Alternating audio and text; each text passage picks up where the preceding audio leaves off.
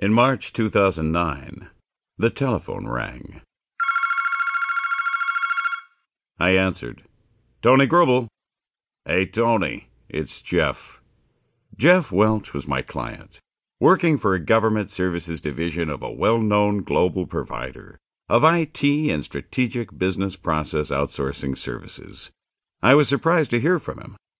I thought you were in Alabama, working on that Air Force project, I said. I am in Alabama.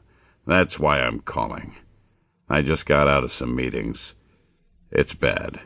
Really bad. You got a few minutes? I did.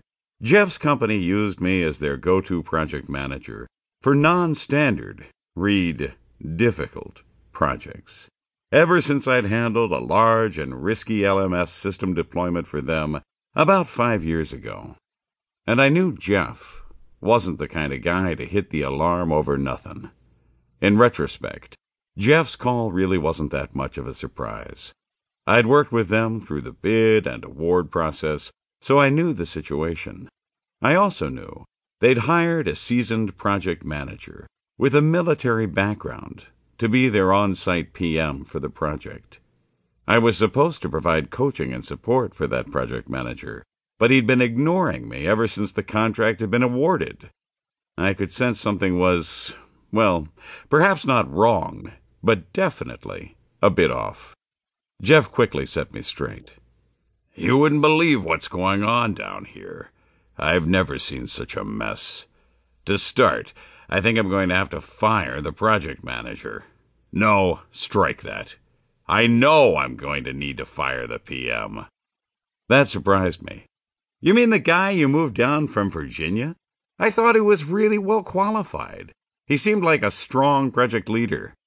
Well, that's what we thought, Jeff said. You wouldn't believe the personal issues this guy is dealing with. It has him all screwed up. That's what my meeting started to be about. Then I started digging beyond the PM's personal issues and looked into the status reports, and they're completely wrong. Nothing on this project is as it's been reported. It's like you've been flying along for hours and suddenly realize there's no one in the cockpit. I have no idea where we are, where we've been, or where we're going. I've got to get a handle on this immediately. When the situation is this bad, you don't have any time to waste. How about the on site project team? I asked. How are they doing? They're the ones who brought the situation to my attention, Jeff said. It's a good crew. They care about the project and they understand the need for leadership. And that leadership looks like it's gone AWOL. In response to a few more questions, Jeff filled in the rest of the story. The team was following the original plan, but requirements were shifting without anyone making sure the project was aligned with the changing goals. We might not be in too bad shape, but we might be totally screwed. I just don't know. I can't trust any of the data that's been coming from the project manager, he concluded. I already had access to their accounting system because of the other projects I'd been managing for Jeff's company.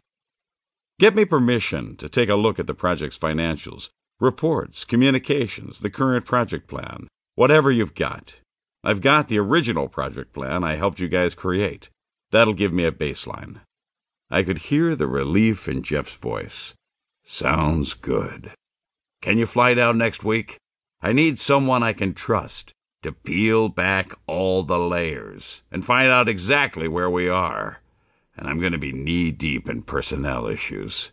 I'm going to need a revised plan and detailed status before I have to explain to the colonel what's going on.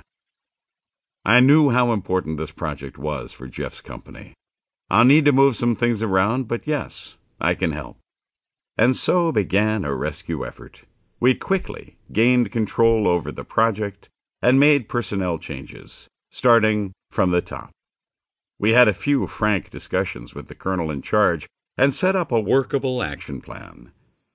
It took a year of constantly changing USAF personnel, evolving project requirements, and constant travel between Maryland and Alabama. But in the end, we got the job done.